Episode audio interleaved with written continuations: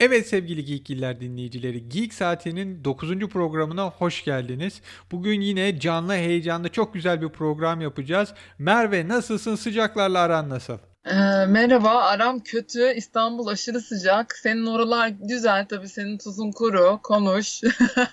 Ay, Stockholm'da şu an yağmur yağıyor. Oh ne güzel, keşke bize de yağsa. Yağar yağar. Peki bugün fragmanlarımız var. Ee, Yesterday ve Stranger Things'in 3. sezon final trailer'ı. Onun dışında dizi olarak Dark var. Film olarak da ilk defa bir belgeseli konuşacağız. Netflix belgeseli The Edge of Democracy. Evet. Nereden başlayalım? Fragmanlardan klasik olarak hangi fragmanla ilk başlayalım? Sen seç. E, Stranger Things zaten biraz şey olmuş hani kız diyor ya I closed the gate ama açtık çünkü dizi çok popüler. Ben orada şey artık her şeyi ele vermişler. Yeni bir host var filan diye. İşte o ikinci sezonda giren arkadaş. Hmm. Şeyler devam ediyor. Fakat bu son mu olacak? Çok tuttu. Dörde gider mi? Kapıyı kapadık bir de. E, gitmesin. Gitmesin ya. Tadında yaptıkları zaman bazı şeyleri ben çok hoşlanıyorum. Ne güzel böyle olması gerektiği gibi bitsin. Böyle şık, güzel, tatlış tatlış böyle ağzımızın tadı yerinde kalsın aman yani şey ol bozulmasın falan böyle o, o mantıktayım ben biraz. Öyle yani tabii yani izleyeceğim sonuç olarak ama hani böyle okey yani işte one last mission one last mission diye diye öyle 30 tane daha yapmasınlar da. ya sen mesela 3. sezonunu hazır mıydın? Üçüncü sezon olabilir mi diyordun? Yoksa üçüncü sezon yok ya gereksizdi şimdi bunu çıkarmasalar daha iyiydi mi düşüncesindesin? E, yani olur da ne bileyim ciddi bir merak unsuru yok artık. Belki o yüzden böyle hani üçüncü sezon çıkacaktır diye düşünüyordum da. Belki de hani cidden merak etmediğim için bir şeyleri o kadar da şey yapmıyorum. Ne bileyim bu meh modum belki ondan dolayıdır. Mesela Will ile Billy ikisi birden host'u barındırıyor olabilir mi? Çünkü hani Will'in şeyini görüyoruz böyle boynunu hmm. hala elliyor falan hani belki hala onda bir var. Ürperdi. Evet öyle bir şey de olabilir yani. Ne bileyim bir enteresan bir şeyler çıkarsa iyi olacak yani. Hani şimdi biz fragmanda şunu gördük. Billy büyük ihtimal yeni o yaratıkların vücutta bulacağı e, vücut bulacakları yeni kişi bir ama bu bir fake de olabilir. E tabii belli olmaz o kadar. Yani şey göstermemeleri bence güzel oldu yaratığı e, trailer'da. Yani o kadar da olmasın tabii. Hani şimdi her şeyi gösteriyorlar trailer'larda biliyorsun. Öyle bir şey yapmış olmaları güzeldi. Bir şeyi merak edelim değil mi yani? Hani bir zahmet. Bakalım yani ilişkiler nasıl olacak? Ben en çok şeyi merak ediyorum. Steve ile Dustin o abi kardeş ya, şeyi gibi oldu devam. Tatlıydı. Yoksa iki arkadaşa mı dönecekler? Çok eğlenceliler. Çok tatlıydı ya. Onlar çok sevildi hakikaten. Ben de çok sevdim. Herhalde en hoşuma giden e, duo. Onlar bir de şeyi seviyorum ben ya. Bizim e, Şerif abiyi seviyorum. O da çok tatlış. Ha, Şerif Hooper. Joyce'la bu sefer bakalım aralarında bir şey olacak mı? Ne kadar yakınlaşacaklar? Ama bence onlar eski kankalar ya. Öyle kalır o. Hiç belli olmaz yani. Sonuçta Jonathan'la Nancy de ilk başta hiç düşünmüyordun her şey değişti. Evet doğru. Şu don, ya dondurmacıda yanılmıyorsam Steve artık çalışıyor. Orada da bir kız var. Onunla da aralarında hani ilişkilere bakıyoruz bir taraftan da. Yani diziden hafif soğuduğumuzun belirtisi. Lucas'la Max ne olacak falan diye böyle hani nasıl olsa canavarlar gelecek bunlar alt edecek. Hani orada helikopterlerini falan da gördük ama artık biz Daha ilişkilere bakıyoruz. Değil mi? Daha ne var? Daha ne varmış başka diye böyle. Yani o yüzden evet yani üçüncü sezon son sezon olsa çok da kötü olmaz. Aynen bence de öyle. Şimdi gelelim diğer fragmana. Sen çok tatlı, çok beğendim, bayıldım diyeceksin diye düşünüyorum. Yesterday. Ya şey gibi geldi bana böyle şaka, aa, e, şaka mı bu ya? Hani cidden bunu alıp senaryo yapmışlar diye. Ee, bir şaşırdım ama e, yani çok güzel eğlencelik bir şey gibi duruyor. Bilmeyenler için hızlıca bahsedeyim ben. Böyle çok başarılı olmayan bir müzisyen var ve Beatles şarkıları çalıyor. Bir gün bir kaza geçiriyor. Kaza geçirdikten sonra işte tedavi oluyor. Kendine geliyor. Bir bisikletiyle arabaya çarpıyor yanılmıyorsam. Sonra e, Yesterday'i miydi? Beatles şarkısı çalıyor Aha. ve herkes bunu nereden nasıl yazdın filan. Ve şey farkına varıyor. Bir tek kendisi Beatles'ı hatırlıyor. Dünya üzerinde Beatles hiç var olmamış ve hiçbir Beatles şarkısı daha önce duyulmamış. Hepsini kendi yazıyormuş gibi ve bir anda dünya çapında bir şöhrete ulaşıyor ve ondan sonra yaşadıkları. Fakat mesela benim fragmanlarda en sevdiğim hikaye bu Hey Jude şarkısı için yapımcının Başka bir isim önerim var. Hey Dude. Ay, ya e, Ed Sheeran'a bir de vermişler onu yani. Ed Sheeran'a hayır Dude değil Dude de. Bir de ötekiler diyor ya haklı haklı falan böyle. Yani. Ed Sheeran hakikaten, diyor. Aha. O hakikaten çok salak saçma komik bir an. Ee, bir anda bu e, çocuk böyle işte söz yazarı, dahi söz yazarı haline geliyor falan tabii hani muhtemelen onun böyle vicdanının işte yaşadıklarını, işte zorluklarını falan göreceğiz. Ama hoş görünüyor yani. Güzel bir eğlencelik. Ama şeyi de unutma hani e, televizyon programına çıkıyor ve iki kişi evet. bu şarkıların kendilerinin olduğunu. Orada işte iki tane böyle Aa, bir... Kesinlikle. Hani ne olacak? O gelenler kim? Evet evet bizim dayılar gelecek bence orada da sonra onları böyle işte kimse takmayacak falan. Ama işte ilginç şeyler. Bir de hani filmdeki hoş unsurlardan biri Himesh Patel Hint asıllı bir oyuncuya hani bu başrolü vermeleri. Artık sadece evet. whitewashing olmasın herkes beyaz bütün kast beyaz gitmesin diye. Evet evet onlara dikkat ediyorlar artık bayağı ya. Bence hoş bir film yani seyirli güzel olacak. Sonuçta hani Beatles'ın olmadığı bir dünyada Beatles hatırlayan bir kişinin meşhur olması. İlginç, saçma ama ilginç bir fikir yani. Sevdim ben ama dediğin gibi. Tahmin ettim. Yani Harry Potter'ın olmadığı, kimsenin hatırlamadığı bir dünyada Harry Potter'ı biliyorsun. Of. Gerçi o kitabı baştan yazamazsın herhalde ama. Belki.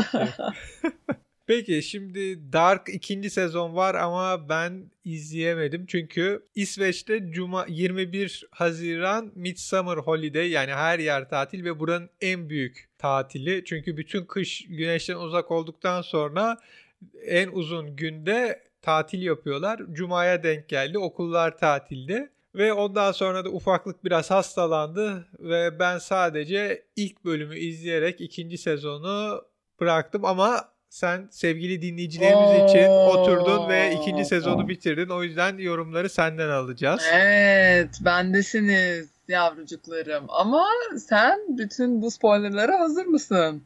Nasıl? Yani dinlemesen bile montajı ben yapacağım. Mecbur dinleyeceğim. Şimdi ben önden bir şeyler söylemek istiyorum ama. Dikkatimi çekti. Bir Noah var tamam Nuh. Ondan sonra Adam niye seni seçti? Tamam Adam. Ondan sonra ben şeylere bakmaya başladım. İsimlere. Evet. Ve isimlerde ilginç hikayeler hani ortaya çıktı bir hani benim adıma bilmiyorum. Şimdi Elizabeth ilk sezon, ikinci sezon ilk bölümü izlediğini iz, dinleyicilerimizin düşünüyorum. Elizabeth'in Tevrat'ta şöyle geçtiği ya pardon İncil'de şöyle bir şeyle geçiyormuş. Eski Yahudi bir rahibin karısı ama aynı zamanda e, bu Zekeriya e, Zakariya diye Yahudi bir rahibin karısı ama Aaron diye İsrail'in ilk yüksek rahibinin soyundan geliyor. Aaron da Musa'nın kardeşi. Yani bu gelecekteki Elizabeth'in bir şekilde e, bu hikayeyle hani birinin işte annesi, çocuğu filan olacağı düşüncem var. Aferin çocuğuma çözmüş. Jonas çünkü Jonas bizim bildiğimiz Yusuf peygamber ve onun Tevrat'taki hikayesi de şu e, Tanrı tarafından hani insanlığa işte kıyametin geleceği haberini vermesi ve buna Kopya inanmıyorlar. diyorsun yani. Hayır hepsinin şeyi de var yani bir karakterlerin hepsinin dini bir altyapısı da var isimlerinin. İsimlerine uyan bir hikaye vermişler hepsine. Evet evet. Kopya çekmişler derken aynen. Doğru. Şey yapmışsın algılamışsın. Gayet de o şekilde zaten yürütmüşler. Hani hepsini izledikten sonra da e, bunu te- teyit ediyorum ben de. Burada çok böyle e, şeyler oldu ikinci sezonda. Aile sel işte e, bilinmeyenlerin açıklandığı bir takım işte bölümler oldu. O yüzden gerçekten çok aksiyonlu, yani aksiyon derken çok şey olan bir e, şey sezon bu sezon. E, işte bir takım mystery'ler çözüldü. Bir tanesi de senin dediğin zaten o zaman hali hazırda söyleyeyim. Biz e, Charlotte'un yani işte e, polis e, evet, Peter, Peter'ın karısı bu saatçinin torunu. Aynen Charlotte'ın annesini babasını bilmiyorduk ve bu e, sezonda benim annem babam kim diye onları bulmaya çalışıyor. E, ve nitekim bir gün Noah onu buluyor ve diyor ki işte sen benim kızımmışsın Peter, ay Peter diyorum e, Adam bunu bu kadar zamandır biliyordu bana söylemedi şu ana kadar farkında değildim diye böyle bir e, şey yapıyor yani işte e, çektiği acıyı e, kızına anlatmaya geliyor falan filan. Annesinin kim olduğundan da bahsetmiyor. Ama biz anlıyoruz yani. İşte senin dediğin gibi çıkıyor. Ee, ve orası çok ilginç yani. Hani daha da Noah diyor ki sen benim kızımsan Agnes o zaman anne olması gerekiyor. O da Tronte'nin No, no. El- Elizabeth annesi. O da iyiymiş. Ya Elizabeth annesi. Bunu e, sezmemizin sebebi de bunu e, en sonunda söylüyorlar ama bunu sezmemizin sebebi de e, Noah denen adamı e, Elizabeth tanıyor. Elizabeth bilir diyorlar e, bizim ergenler aralarında konuşurken. E, oradan seziyoruz. Bir de e, gelecekte gördüğümüz Elizabeth'in de e, zaman makinesiyle bir kişisel problemi var gibi duruyor. Oralardan anlıyoruz açıkçası. Ama şimdi Elizabeth hani Noah'ın ilk konuştuğu Charlotte saati ver işte hani saati ver dediği sonrasında fotoğrafı buldu. Hani Noah'la ilk konuşan kişi. Aynen. Oradan biliyor olamaz mı? Bir de aralarında yakınlık mı olmuş sonra? Ee, evet, onun da nasıl olduğunu zaten zamanla açıklıyor. Çünkü Noah Traveler olduğu için yani e, zamanda yolculuk edenlerden biri olduğu için hem yetişkin hali hem de e, ufaklığı da e, bir süre sonra zaman yolculuğu yapıyor. Dolayısıyla işte anlıyoruz ki ondan sonra herhalde o ufaklığıyla e, aralarında bir şeyler olmuş vesaire. Öyle yani enteresan bir şey. O hani anneyle kızın birbirlerinin annesi olması durumunu nasıl şey yapacaklar? O düğümü nasıl çözecekler bilmiyorum. Enteresan yani baya. Ya hikaye şeye geliyor farkındaysan. E, predestination. Ha, predestination evet doğrudur. Ben de bazı yerlerde 12 Monkeys'e de benzettim ben. Gerçi o da bir zaman yolculuğu dizisi. Ee, orada da bir e, dini önder gibi bir durum vardı. Burada da öyle bir durum var bu. E, Adam'ın başında olduğu ufak işte organizasyon da öyle sanki böyle religious gibi duruyor. Bir değişik. Ee, ve mesela 12 Monkeys'deki gibi aynı işte şeyi e, söylüyor burada da ama tabii hani zamanı zamanda yolculuk yaparken geçiren bir kişinin böyle bir şey söylemesi çok e, normal yani işte zaman yüzünden zamanın varlığı yüzünden acı çekiyoruz falan diye zamanı yok etmeye çalışan bir takım işte kötü karakterler çıkıyor. 12 Monkeys'de de böyleydi. Burada da öyle bir durum var. E, Predestination'da bu senin dediğin Charlotte'la Elizabeth'in hikayesi belki biraz andırıyor olabilir. Ya Predestination izlemeyenlere kesinlikle önereceğim. Yani Gerçi Jonas'ın da durumu onu andırıyor. Mindfuck filmi. Predestination. Predestination muhteşem bir senaryoydu ve her şeyi çok güzel tak tak tak yerine koyuyordu. Şimdi Dark 3. sezona gider mi? Önce onu söylesen bana. Dark 3. sezonu çok net gider çünkü e, hala daha çözülmemiş sorular var. E, hala daha e, birbiriyle savaşan iki tarafın hangisinin esasında niyetlerinin iyi olduğunu çok e, göstermediler. E, onun haricinde bir de şey durumu var. Şimdi bizim şu zamana kadar gördüğümüz işte Adam'ın tarafı var. Bu Noah onun için çalışıyor. Bir de e, Claudia var. O da onların karşısında Gölge diyorlar duran evet. Taraf. Evet yani şimdi işte biz sanki işte Claudia iyi, Adam kötü diye görüyoruz. İşte Adam'a ve Noah'ya göre tam tersi. Fakat işler karışıyor. Noah Adam'a karşı çıkmaya başlıyor falan. Ee, biz Claudia'nın da yaptığı bir takım kötü şeyleri görüyoruz vesaire. O yüzden birazcık böyle her iki tarafı da gri görmeye başlıyoruz. Yani o kesin keslik biraz gidiyor. E, ve sonunda e, tam olarak hani 3. sezona gider mi olayını cevaplamak açısından şunu söylemem lazım. Ya aslında bu sezonun çok e, bir kısmını şeye bağlıyorlar. Jonas'la e, Marta'nın aşkına çok bağlıyorlar. Jonas'a çok odaklanıyoruz ana karakter olarak. Ve bir tane daha Marta'yı görüyoruz son bölümde. Diyor ki ben senin zannettiğin kişi değilim. Hangi zamandansın diyor Jonas. O da diyor ki soru hangi zamandan olduğum değil, hangi dünyadan olduğum, hangi evrenden olduğum diyor. Bu sefer bir de paralel evren olayına göz kırpıyor. O yüzden Oo. hani bir sürü bir şey gelecek yani. Evet. koy. Zaten Of of sorma yani gerçekten Dark izlemesi en zor dizilerden biri. Çünkü dört aileyi böyle 3-4 kuşak izlediğimiz için hani yüzleri, isimleri, işte e, aynı karakterin genç yaşlı halini falan hepsini e, bayağı ezberlemeniz gerekiyor yani. 100 yıllık yalnızlık o yüzden, gibi. Vallahi çok zor ya izlemesi. Şimdi bir de bir de bu iş Paralel çıkacak evren. başımıza yani. Peki ben şey soracağım mesela bu şeyin Claudia'nın kocasını hiç bilmiyoruz.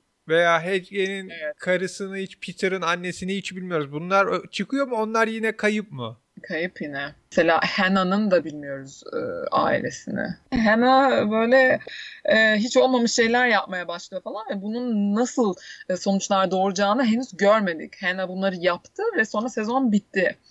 Ee, onun da yankılarını göreceğiz muhtemelen. Neler değiştirdi o gelecekte bilmiyoruz. E, mesela işlerindeki en delisi Hannah. Yani aşkı için Ulrich'e olan aşkı için nefret aşk karışık bir şey her şeyi yapabilir. Evet ve yani herkes biliyor yani hani Ulrich'le Hannah'nın arasında olan şeyleri Küçük falan. kasaba falan. yani saklayama, saklayamazsın böyle şeyleri. Evet evet evet bir de bir tane e, yeni bir e, polis şefi bir tane adam geliyor. Ha şu fil hikayesi 10 kişi bir fili anlatamaz ben tek bakışla 10 açıdan anlatırım diyen abi böyle bayağı evet, bir evet. Felsefeye meraklı evet. Evet biraz cins bir herif o. E, fakat sonradan kendisi Noah'nın kardeşi çıkıyor ve işte ona bir e, mektup gönderilmiş birisi tarafından Mystery'yi çözmeye çalış diye kimin gönderdiğini falan bilmiyoruz. Bu arada bu bütün bu e, sezon içinde çok mektuplarla karşılaşıyoruz. Çok mektup yazıyor millet birbirine. Notlar, mektuplar. Claudia'yı da bayağı e, anlatıyor bu sezon. İşte e, nasıl e, bu hale geldiği, işte e, nasıl traveler olduğu yani işte neler yapmaya çalıştığı falan. Bu şimdi bir de şeyin arkasından Dark izledikten sonra Stranger Things izleyince şey oldum böyle Allah'ım izlediğim her şeyde bir nükleer santral çıkıyor. Çernobil, on Dark. Ama oradaki her esasında yani. nükleer santral değil de elektrik bakanlığına bağlı farklı bir şeydi. O da mı nükleer santralde? Ne, neredeki şey mi? Stranger Things'teki. Vallahi hatırlamıyorum o kadar da ya. Orada böyle deneyler yapılıyordu. Hmm, doğru doğru diyorsun. Galiba öyle değildi. Bak mesela benim ikinci sezonda hani geleceğe giden Jonas'ın başına ne geleceği hiç merak etmiyorum. Çünkü o Traveler olanın boynundaki izden bir asılacağı, sırtındakinden yakalanıp şey yapacağı. Yani adamın vücut izlerinden genç olanın başına geleceği biliyorum. Yani o ha, idam ettikleri gibi bunu bir iple çekecekler. O boyundaki iz onun izi filan. Hani böyle bazı şeyleri tahmin ediyorsun. Ama gerisi senin dediğin gibi bir hani gelecek geçmiş bayağı karışıklı bir de çoklu evrene girdilerse Iron Man ya da Kaptan Amerika bir yerden çıksa şaşırmam. ya e, e, beni meraklandıran senin dediğin gibi yani ergen Yonas'ın başına gelecekler çok beni enterese etmiyor ama e, esas e, merak ettiren e, erişkin Yonas'ın başına neler geleceği. Çünkü e, bu alternatif Marta'yı diyeyim e, gören erişkin Yonas. Tahmin mıydı? ediyorum yani. Yanlış mı hatırladım ya? Yo yanlış hatırlamadım. Yemin ederim suratlar yani bin tane surat bin tane şey o kadar zor bir şey ki gerçekten. Ben ikinci sezonu izlemeden önce birinci sezonun özetini okuyup e, internetten Dark Family Tree'ye baktım ya. Düşünebiliyor musun Sevgili yani? Sevgili dinleyicilerimiz sizin için hiçbir zorluktan kaçınmıyoruz. Yani burada ben sizin adınıza Merve'ye bir alkış bütün izleyicilerimizden sana geliyor. ya vallahi kolay değil izlemesi yani. Hakikaten. Ya böyle bir şey okuyacaksın ya da recap izleyeceksin YouTube'dan ya da e, birinci sezonu tekrar izleyeceksin falan. Gerçekten ortalık çok karışık. Zorlu dizi. Evet e, kişisel dostlukları ya da işte e, ilişkileri falan böyle bilmen gerekiyor. Onlar da çünkü farklı şeylere sebep oluyor. E, ya da iş arkadaşlıklarını falan da bilmen gerekiyor böyle. Enteresan yani gerçekten böyle e, o kadar olayı dallayıp budakladılar ki artık yani işte sonda işte bu alternatif olayıyla iyice karıştıktan sonra toparlayabilecekler mi merak ediyorum gerçekten. Tamam hani merak duygusunu gerçekten uyandırıyorlardı. Bütün bu ikinci sezon boyunca bir şeyleri merak ettim ben de izlerken. O yüzden hızlı hızlı izlemek istiyorsun yani. Bingeletiyor insana. Ama yani hani şu anda artık son bölümden sonra hadi bakalım nasıl toplayacaklar en sonunda her şey saçma sapan birbirine dolaşacak Lost mı diye merak olacak ediyor. mı diye merak ediyor insan. Olmaz inşallah ya. Çünkü çok çok güzel karışmıştı her şey. İkin, e, ikinci sezonda diyorum, birinci sezonda. E, ikinci sezonda bir güzel, bir güzel böyle biraz böyle ağzımıza bal çaldılar da şimdi bu alternatif gerçeklikler biraz beni şey yapıyor ya o bir tık tadımı kaçırmadı değil yani. Ben hani. sana çok ilginç bir bilgi vereyim mi? Üstelik de dördüncü sezondan. Hı hı. Noah kendisinin annesiymiş. ya evet bir de o zaman şimdi herkesin anasını babasını açıkladıktan sonra Noah'yı falan da açıklamaları gerekiyor o zaman ya. İşte kendi Oo. kendinin annesi oradan Predestination'a bağlayacağız. Abi Predestination fanı konuştu. Bence en iyi hikayelerden biriydi. Yani ikinci sezon birinci bölüm sonuna kadar kendi mantığı içinde zamanda yolculuk mantığı içinde iyi gidiyor gibi. İşte bir tek şey aynı anda aynı yerde iki madde birden bulunamaz. Bir madde aynı anda iki farklı yerde bulunamaz şeyi tamam bu zamanda yolculukla değişebilir de hani ben Time Cop'taki bir karakter geçmişle gelecekteki karakter birbirine değince yok oluyordu. Hani çok saçma olabilir ama zamanda yolculuk olsa ve geçmişindeki kendinle karşılarsan birbirine dokunduğun anda ne olacak? Mesela hakikaten merak ettiğim bir konudur. Öyle bir şey oldu mu? Galiba oldu. Yona kendisine dokunmadı. Hani kendi sarılmadılar. Bir kağıt verdi falan ama onun dışındaki hallerde de hani yolculuk yapanlar birbirlerine kendisinin geçmişindeki haline dokundu mu dokunmadı mı? Ha doğru sarılma var. Abi sarıldı ya. Helge Helge mi? sarıldı. Helge hani şeyi Onu ama el, şeyi sarıldı ya ilk sezonun sonlarında kab, e, şeyin önünde Noah her şeyi niye yapıyor şey inanma bugün her şey başlayacak dedi kabinin önünde birbirlerine bir sarıldılar.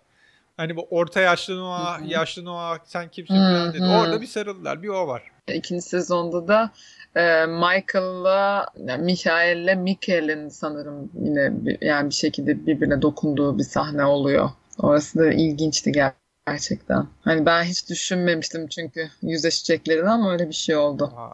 Hadi ya tekine geçelim. Peki şimdi. Seni çok spoilerladık. Teşekkür ederim. Her şey çok güzel oldu diyoruz. Çok mutluyuz bu hafta biz. evet ya valla yüzler gülüyor. Yüzler gülüyor ve şimdi bu hafta bizim ele alacağımız, inceleyeceğimiz belgesel The Age of Democracy. Evet. Brezilya'daki ya bizde hep şey denir ya e, hukuk darbesi yapılıyor, işte derin devletin darbesi yapılıyor.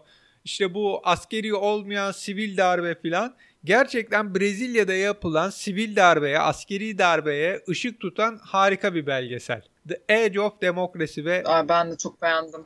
Bu yönetmeni Petra Costa çok açık bir şekilde ailesinin esasında büyük anne büyük babalarından gelen Brezilya'nın köklü ve en böyle bilinen inşaat şirketlerinden biri böyle hani elit oligark ailelerinden biri olduğunu söylüyor. Fakat annesiyle babası gerilla hani diğer tarafta yer almış. Kız da onların düşüncesini de anlıyorsunuz fakat ailesinin o büyük nüfuzlu ailenin üyesi olmanın verdiği ayrıcalıklarla bu belgesel için çok yakından her iki tarafında Brezilya'daki her iki tarafa da dokunan ve iki taraflı da çok yakın ilişkiler kurarak çekmiş.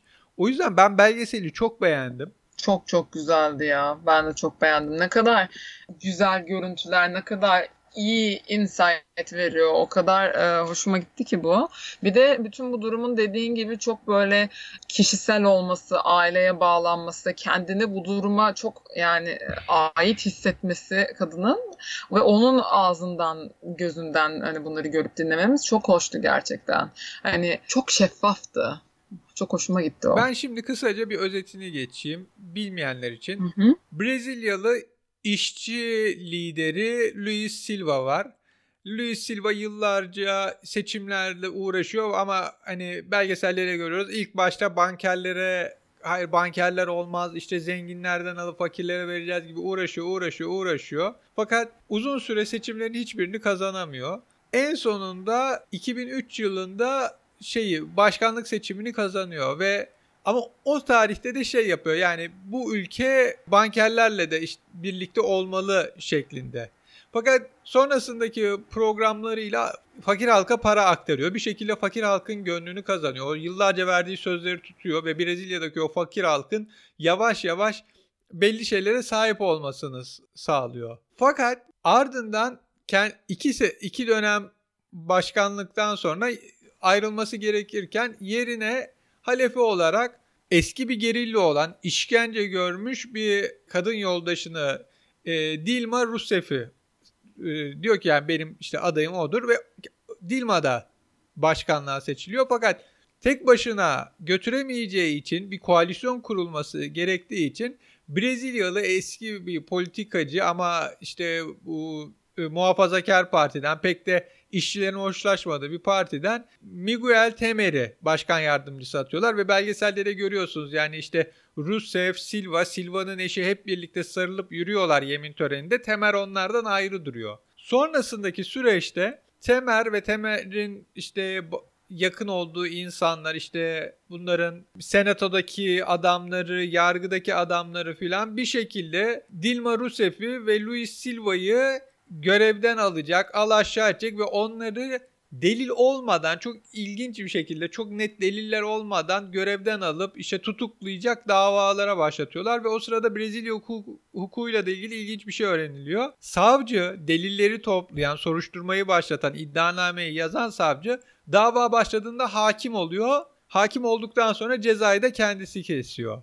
Ve belgeseli izlediğiniz zaman o şeyi görüyorsunuz. Sonuçta Silva ve Rousseff'e yapılanın esasında gerçekten sivil bir darbe olduğunu, Temer'in nasıl korunduğunu ve şu anki bütün bu süreçte Brezilya'nın neler yaşadığını, Brezilya'nın bu süreci nasıl ağır bir şekilde atlattığını fakat şeyleri de hani içerideki yapının asla düzelemeyecek gibi hı hı. temelinden kötü olduğunu ve şu anki Cumhurbaşkanı Bolsonaro'nun hani tamamen deli Trump'ın Brezilya modeli diyeceğiniz bir insanın nasıl gücün başına geçtiğini görüyorsunuz. Ve en sonunda şey diyorsunuz ya gerçek anlamda sivil darbe buymuş.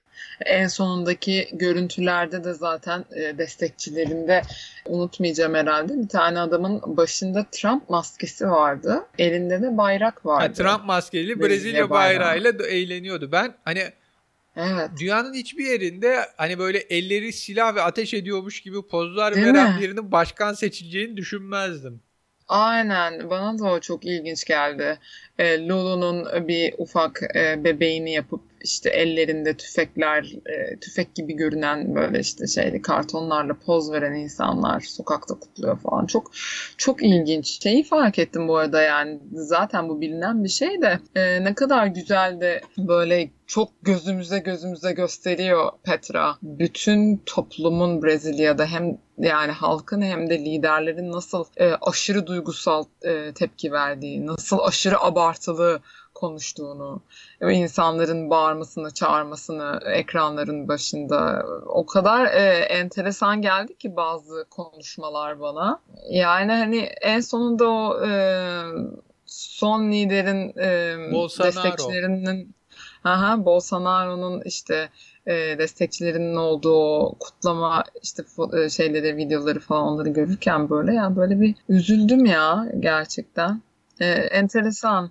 Bir e, bir şey e, söylemek isteyeceğim sadece en son o da şu hani merak ettim acaba ben orada yaşıyor olsaydım ve oranın medyasını e, görüyor duyuyor ve öyle her sabah uyanıyor olsaydım acaba benim düşündüğüm şey nasıl olacaktı mesela onu merak ettim. Valla ilk başta bu car wash hikayesi başladığında büyük ihtimal sen de savcıdan yana olacaktın. Hani bizde bir ilk Ergenekon falan başladığında bir bayağı bir Zekeriya öz dalgası vardı ya. Hı. Bunun bir benzeriydi çünkü ben mesela şeyi hatırlıyorum. O dönem ben Amerika'daydım işte İtalyan elçiliğine mi gitmem gerekiyordu. Fakat bu savcının işte Corruption Busters diye böyle Ghostbuster yerine böyle suratını filan konduğu dergiler vardı ve adam böyle bayağı Amerika'da filan popülerdi, Brezilya'da popülerdi. Fakat Aha. sonra belgeselde dediği gibi bunun esasında hani alttaki yapının ortaya çıkardığı ve işte inşaat firmalarını kurban olarak verelim geri kalan yapı kurtarılsın diye seçtikleri Hı hı. zaten o savcının da şimdi Bolsonaro'nun hükümetinde Adalet Bakanı olarak Evet, kendine evet. bir pay aldığını falan görüyorsun. Fakat ilk başta şeysin böyle o özellikle car wash skandalı ile birlikte şey yapıyor. Hı hı. Bütün insanlar evet işte başladı. Yolsuzluklar son bulacak. Sonra o yolsuzluklar son bulacak hikayesi bir şekilde tamamen hükümet darbesine doğru evriliyor. Aha ya e, tabii ki ben burada tabii şahsımı da söylemiyorum da yani hani ama bir sürü genci hani e, sokaklarda onun için görünce dedim ki yani hani nasıl anlatılıyor ki bu insanlara Bak orada acaba çok ne önemli bir düşünüyorlar? şey var. Dediğin gibi. Lula ne diyor? Brezilya'daki bütün medya altı ailenin elinde. Aynen aynen o, o aynen öyle. Ne yapabilirim vesaire. Hakikaten üzücüydü yani genel olarak izlediğimde üzüldüm yani Üz- üzgün yaptı beni bütün böyle arka arkaya olanları görmek gerçekten. İki şey diye- söyleyecektim. Birincisi bu Bolsonaro kimdir? Nasıl bir adam? Hani belgeseli henüz izlemeyenler veya işte bilmeyenler için. Kendisi işte eşcinselliğe karşı, kürtaja karşı, Evet. Ondan sonra eski askeri cuntayı ve askeri cuntanın işkence metotlarını savunan biri. Yani bizden biri lider çıkacak. Aa, Kenan Evren büyük adamdı. Kenan Evren'in yaptığı çok doğruydu efendim. Yok o öldürdükleri, idam ettikleri de çok yerindeydi. Ee, şey yani herkese asmalıydı, işkence yapmalıydı. O daha fazla insanı öldürseydi bunların en büyük hatası daha fazla şey öldürmemeleriydi ya da işte Erdal Eren'in asılması çok doğruydu. Keşke daha gençleri de assalardı falan böyle böyle bir manyak çıksa bizde. Bir de kameranın karşısında diyor ya şey diye hani bana böyle diyorlar işte homofobik diyorlar, faşist diyorlar bilmem ne bıdı bıdı bıdı. Sonra diyor ya ama her gün güçleniyorum. Hani Evet, benden yani çok var. böyle bir Hah, Sağ böyle. kanattan bir lider ve böyle inanılmaz uç şeyleri var ki çok ilginç bir şey daha öğrendim. Ben bu Rusev'in bu işte görevden alınması impeachment sürecinde oy vermeden önce Ruma Rusev'in gerçekten işkence gördüğü bölümün başındaki adamı ziyarete gitmiş. Yani işte sen ona işkence yapmıştın, büyüksün, keşke daha da fazlasını yapsaydın gibi bir şey mi ne? Hani böyle bir adam ve daha da ilginç bir hikayesi var. Şu an üçüncü eşiyle evli. Üçüncü eşi eski sekreteri ve kendisi şu an 64 yaşında. Eşi kaç yaşında biliyor musun? Ee, 37. tahmin edeyim de ha 30 bir şey diyecektim ben de. 37. Aa, işte. Ve şey eşi işte sekreter başlıyor. Kısa bir süre sonra da 3 kat maaş alıyor. Acayip ayrıcalıklardan yararlanıyor. Fakat Ya. Anayasa Mahkemesi işte işte kayırmacılığı yasaklayınca kovmak zorunda kalmış. Kovduktan sonra da evlen ya da kovmadan sonra mı kovduktan sonra mı ne evlenmişler. Öyle bir hikayesi var fakat yani gerçekten Brezilya'nın başında bir deli olduğunu ben bu şeyde gördüm belgeselde. Evet bir de şey de çok ilginçti ya hani dedim ya bu ne kadar duygusal olduklarını genel olarak ya da ne kadar böyle hadi gaz tipler olduğunu e, çok çok gösteriyor. Mesela işte yargılamanın yapılıp yapılmayacağını e, oyladıkları zaman Senatoda karşı taraf evet kazandığında bayağı maç kazanmış gibi e, şeyden çıkıyorlar. Senatodan. e, binadan. Ellerinde bayraklar lö lö lö böyle bağıra bağıra zıplaya zıplaya falan kocaman adamlar senatoda e, olan adamlar ya şaka gibi bir görüntüler. ağırlık bekliyorsun. Yok ya esasında Asla yok gelişmekte ağırlık. olan veya gelişmemiş diyeceğimiz ülkelerin meclislerindeki kişiler birbirlerine çok benziyorlarmış. Yani e, işte e, ufak şeyler var böyle şişirilmiş onları parçalıyorlar kafalarını kopuyorlar falan Ay, çok komikti ya gerçekten. Fakat hani hiç bir, bir gelenekleri yok yani oralarda nasıl davran, davranıldığına Sen dair. hatırlamıyorsun sanırım bizim e, Büyük var, Millet Meclisi'nde tavana çiğ köfte yapıştırmışlardı. yani işte ne bileyim bahsetmeyeyim dedim ya. tamam bizde balon hiç sokulmadı öyle şişme balonlar bebekler sokulmadı da tavana çiğ köfte yapıştırıldı.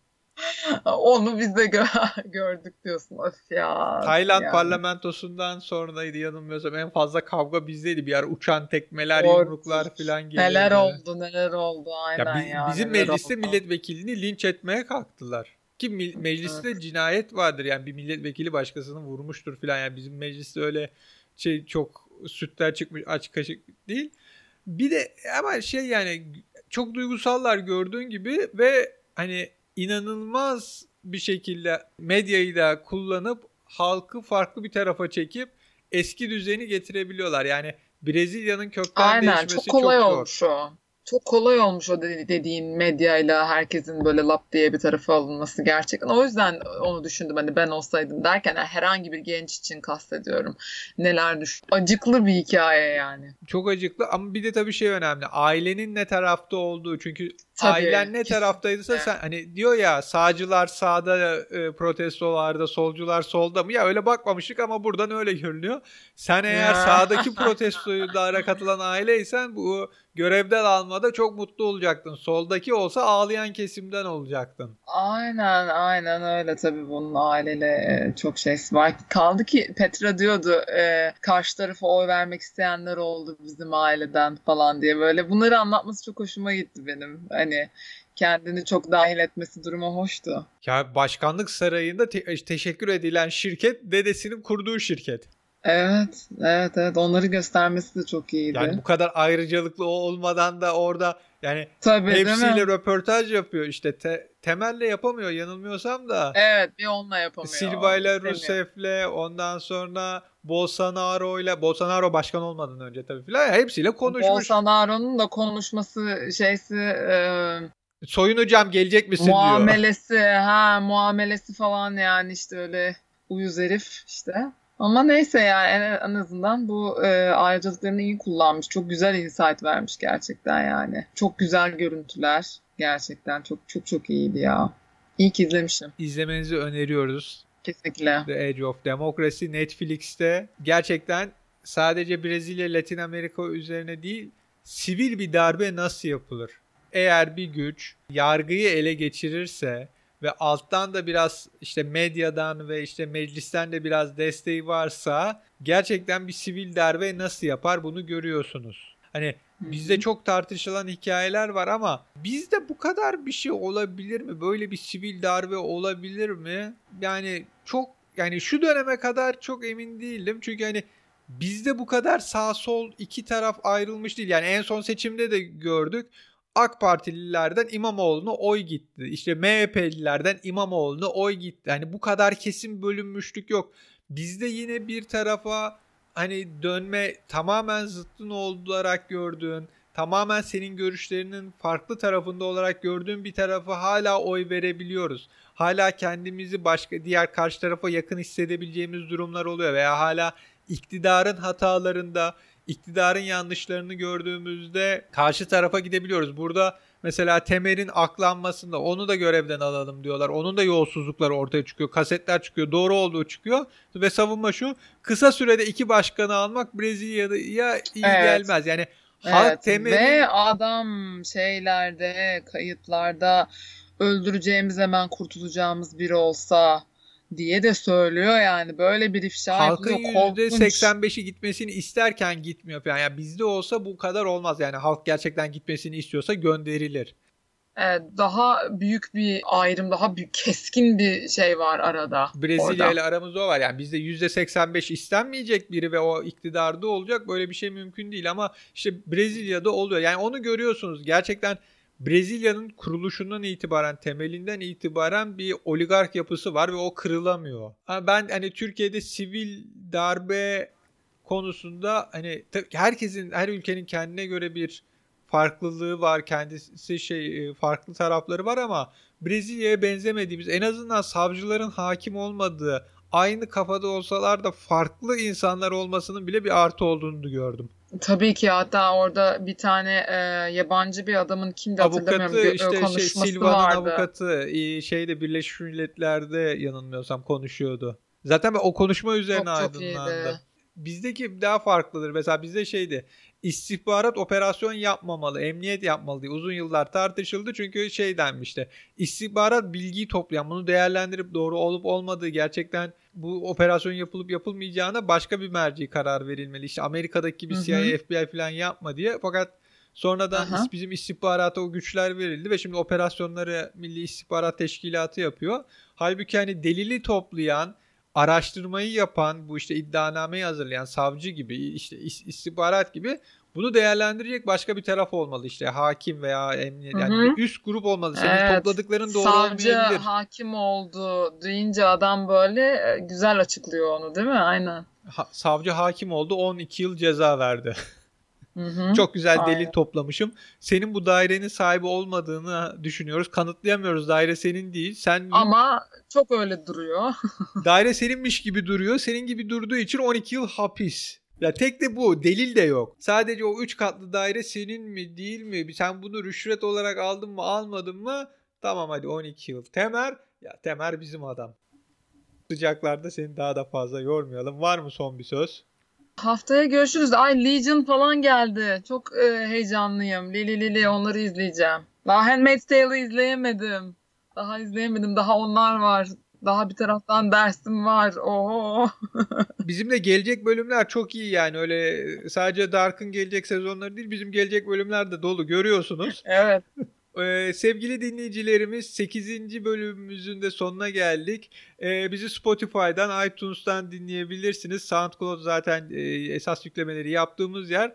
Dinlediğiniz için teşekkür ederiz. Bizde kalın, bizi dinlemeye devam edin. İyi günler. Aha da bitti.